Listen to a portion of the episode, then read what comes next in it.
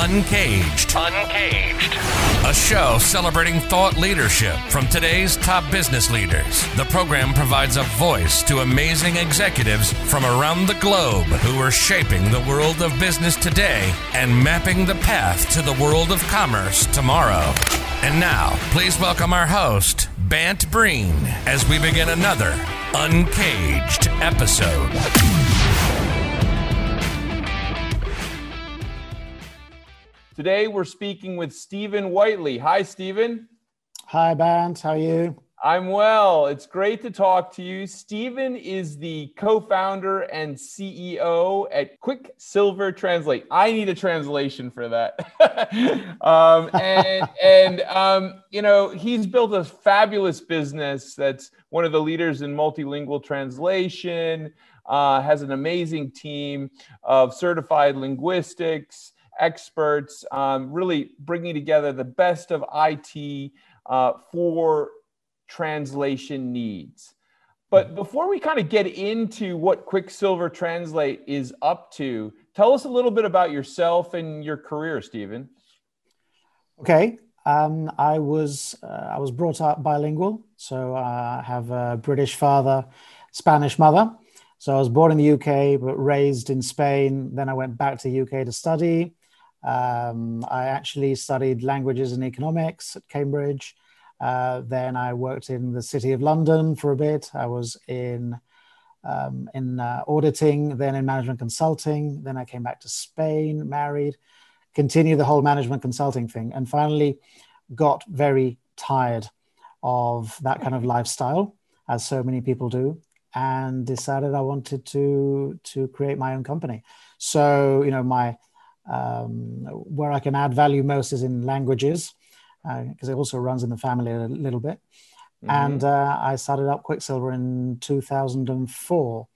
Uh, shortly afterwards, my father joined me. He came out of his uh, his uh, role in his uh, multinational, an American multinational, and we decided to go for it together. We've been at it for 17 years, and we've been we started off working from from home uh, a couple of years later, we set up an office and a team. The team is still there. The office is no longer there. We uh, right. we work from home thanks COVID, and uh, actually we got used to it. We love it, and now it's opened up all kinds of possibilities for us. So we have. Well, we'll definitely tweeze through that a little bit more. I I think that a lot of companies are having that very discussion mm. right now, which is what do we do about our offices and where do we go from from yeah. here, but Let's go through a little bit more about Quicksilver and how you approach the translation industry and the translation need for companies. Tell me a little mm-hmm. bit more about how you cultivated and structured the offering and how it works today. Okay, so for us, the key is to adapt to what our customers need, but also to what our customers already have and are capable of doing themselves. Translation is a service which people uh, outsource when they don't have the time. Everybody thinks that they can do it, especially here in Europe, where everyone seems to be bilingual or multilingual. And what that's led us to do is to combine the capabilities of our of our translators, qualified, certified, uh, native speakers of the language they translate into, with the possibilities offered by technology, which keeps changing every day. So we've set up four levels of service mm-hmm. and different customers can use different levels for different projects. So, for example, you might want us to do an initial translation for you, and then someone in your office can tweak it and polish mm-hmm. it. Or the other way around, you might want to do uh, the first 80% of a project, say, and then give it to us for review, which is what a lot of uh, our business school customers do. That's just right. two examples.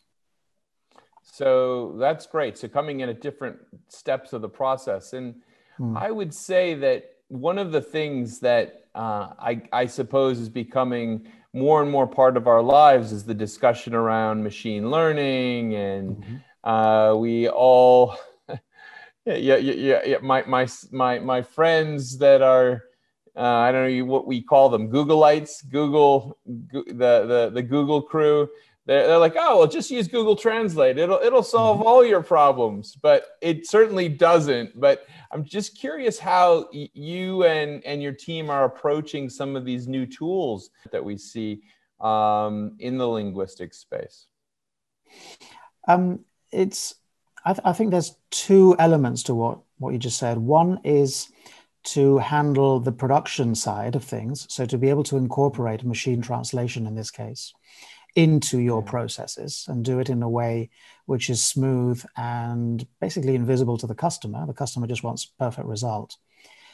The other element of it is to manage customers' expectations, to um, to partner together with our customers and show them where they can use machine translation processes and where they can't, where they will fall short.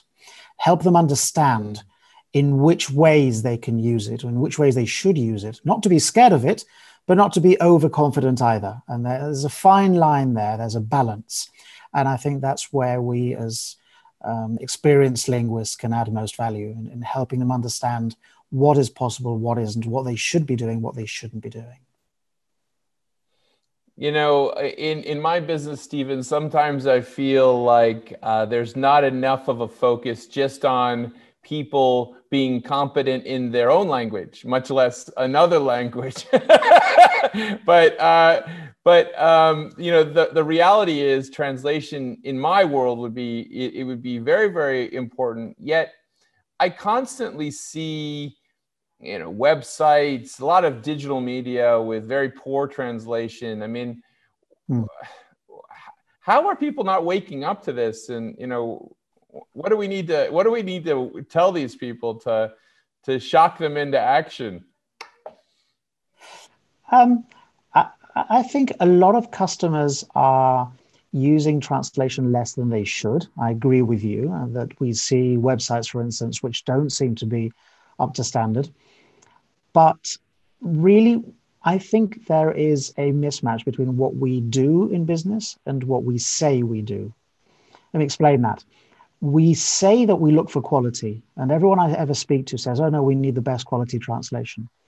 But when it comes down to it, the decision on how to do something, not just on which supplier or which partner to use, but how to do things, ends up being a balance between three things between quality, which is very difficult to assess mm. and evaluate in translation, speed, because we're always in a hurry, and cost. And if you draw that, you put those together on a on a on a PowerPoint slide, say, and, and, join them up, you get the impossible triangle, and and that's where the different levels of quality fit in. You, uh, and most projects, most customers, even in, in different projects, will have different objectives, different goals. So one day you might need a very fast turnaround of very large volumes, at which point, you know, don't ask me, don't ask me for a, for a discount uh, some other other times you might need large volumes of very high quality, like a product catalog. At which point, don't ask me to have it ready for Monday morning. And mm-hmm. more and more these days, uh, customers and companies want large volumes at very low cost. Uh, so don't ask me for high quality. And it's it's learning how to be um, be able to offer something different for each of those needs, or those combinations of needs, uh, that I think is the way the industry should be going uh, moving forward. Yes, uh, I, I'm very aware of the impossible triangle. And uh, my, my previous career in the advertising industry, that seemed to always be the, the challenge where clients would want something that would, would uh, double their sales overnight, win a Cannes Lion um, at, at a tenth of the price, and, and tomorrow morning, if you please. That's right. Expectations are always uh, there, and, and everybody wants you to, to do miracles. And the truth is that mm-hmm. disruptive business models appear once in a while. Um, we read a lot about disruptive business models, but really most businesses do well if they tweak their processes, if they just streamline things and get a little bit better every day at what they do and never forget um, what it is they're trying to do, which is to help help your customers. Because without customers, you know, us in the service industry, we're we're nothing. So, so tell me, Stephen. It sounds to me like the last uh, year, last eighteen months has has been full of changes, not only uh, for the world but also for Quicksilver, as you have rethought your business and sounds like you guys are moving to more of a remote model. Tell tell me about that process and um, how are how are you faring through the whole thing? How are you staying sane? we, we we we've been very lucky actually, and we've suffered uh, a lot less than um, most other companies and most other industries. The reason is we were basically working from home already, or at least mm. 80% of the organization was working from home. So all of the linguists, all of the reviewers, everyone doing desktop publishing, designers, web experts, etc., were already working from home. Those of us who were still in the office were management and project managers. And that's kind of been the last step. So, yes, the pandemic has pushed the rest of us um, home and yeah. made us realize, although we kind of suspected it, but it's made us realize that you can work just as well from home. In fact, if you look at certain indicators, we've been, or at least I certainly in my case, I've been a lot more productive from home. Yes, you lose out on yeah. the social or human interaction, if you want, between colleagues. Um, and we do try and compensate for that by spending a lot of time online talking to each other. Um, we can't be in the same room, but at least we can be in the same Zoom meeting area or, or, or over Skype or whatever it is, and make sure there's plenty of uh, communication, coordination, lots of online training. Uh, and we've got very good at um, bringing in new people, new project managers, for instance, and focusing more and more of our processes online, uh, on the cloud, etc. So we've just taken that extra step in the direction that, to be honest, we were already heading in. So we've been very lucky in that way. Yeah, well, that, that is great. I, I love to see how companies are evolving. And, and certainly, I, I've seen those trends that many companies are finding those efficiencies um, yes. and, and maybe facing some of the challenges that you highlighted on in terms of maybe some of the discussions where you want to be face to face in person regarding innovation, maybe things like that. But um, uh, I am I am very excited to see how companies evolve over the next 18 months to two years to see if people end up just going right back to what they were doing before or whether we will hold on to this progress. What, what are your thoughts? I think that a lot of what the pandemic has, has, has brought is here to stay. I see people finding uh, a balance between working from home and working in the office. And of course, it's going to vary from one industry to another um, and also within different functions. So people in sort of back office functions are going to be working from home a lot more because you know, as long as they're not client facing. People who are client facing are going to have to go back to their place of work. People in sales are going to have to change their habits. I mean, I work basically most of my time in sales anyway. And what I found is that I, I get to see more people and chat to people more. So a, a high percentage of my time is spent talking to people, but mostly from my office or even from home. Because you know what we're doing right now, this this is now enough for most people. And it all, it's also become a lot more productive. There's uh, there's less chit chat. There's less uh, chatting about the weather and about you know what, what your team did last night, which is great, uh, and I do kind of miss it. But it also means that the my presentations, for instance, uh, are way more productive than they used to be. So you're cutting on travel time, etc. Um, again, that's going to depend in, uh, on on what sort of industry you're in. So if you're in the knowledge economy, that's going to continue, and people uh, have already learned, and they're going to continue learning to be more productive. The challenge is going to be for management to uh, monitor people's performance. We are already finding new ways of evaluating employees and collaborators um, to see exactly. And recruit and recruiting is a whole new thing, right? For us, recruiting is, I mean, this has opened up the doors for recruiting all over the place. Yeah. So I now have project managers sitting in the UK, in uh. Portugal, in Italy, um, mm-hmm. and you know there's no reason why why we can't continue growing in that way right now you know the, the world is our oyster and we can recruit from absolutely anywhere and particularly for the language industry i mean that is yeah. so exciting Whereas before yeah. we were limited to where we have offices, Barcelona, London, Miami. Now it's it doesn't matter where you are; you can sit anywhere as long as you're in the right time zone, and uh, you can be part of the team. So, Stephen, as you look forward, I mean, what are what are you imagining the next couple of years looking like for for your business and really the broader category of translation solutions? Mm-hmm.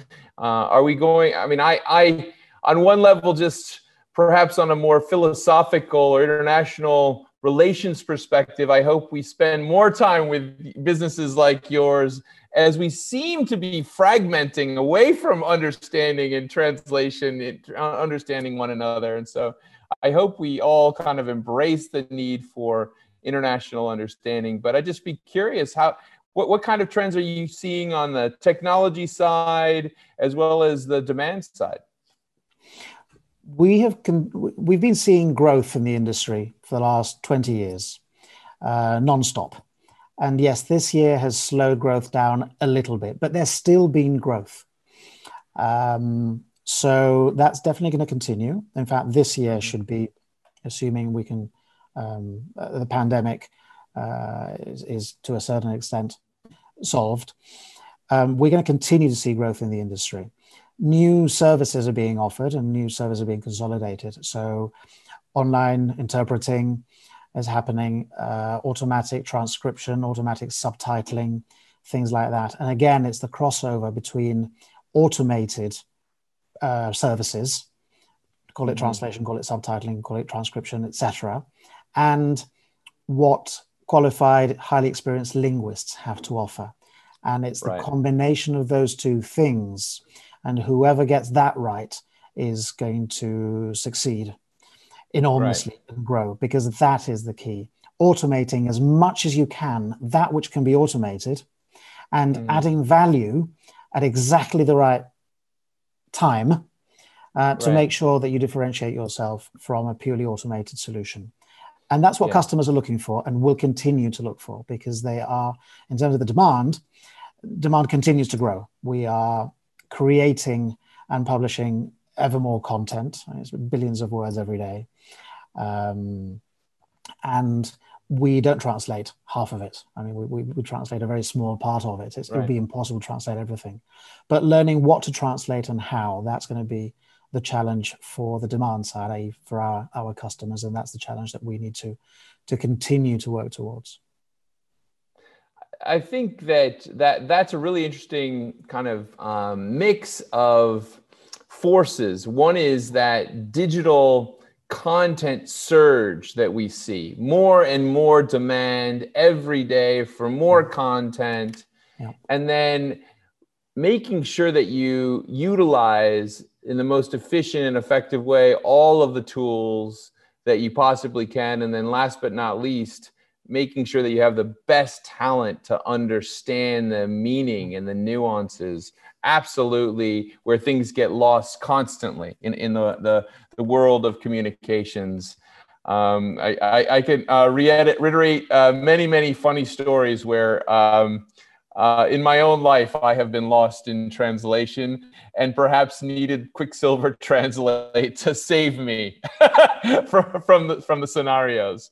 But Stephen, thank you so much uh, for telling us about uh, what you guys are working on at Quicksilver Translate. We've been speaking with Stephen Whiteley. He is the co founder and CEO at Quicksilver Translate. We've been talking about how the business has rapidly expanded and, and, and evolved over the last um, 18 months as we faced the, the world of the pandemic and, and really looking forward at, at, a world where there's going to be much more demand for these types of solutions, but in a very, very different way as uh, we have to apply more and more technologies for the basic needs and, and also more and more talent for the more complex, nuanced insights that we need to be pulling out. Stephen, if someone wants to, to learn more about Quicksilver and what you guys are working on, where should they where should they go?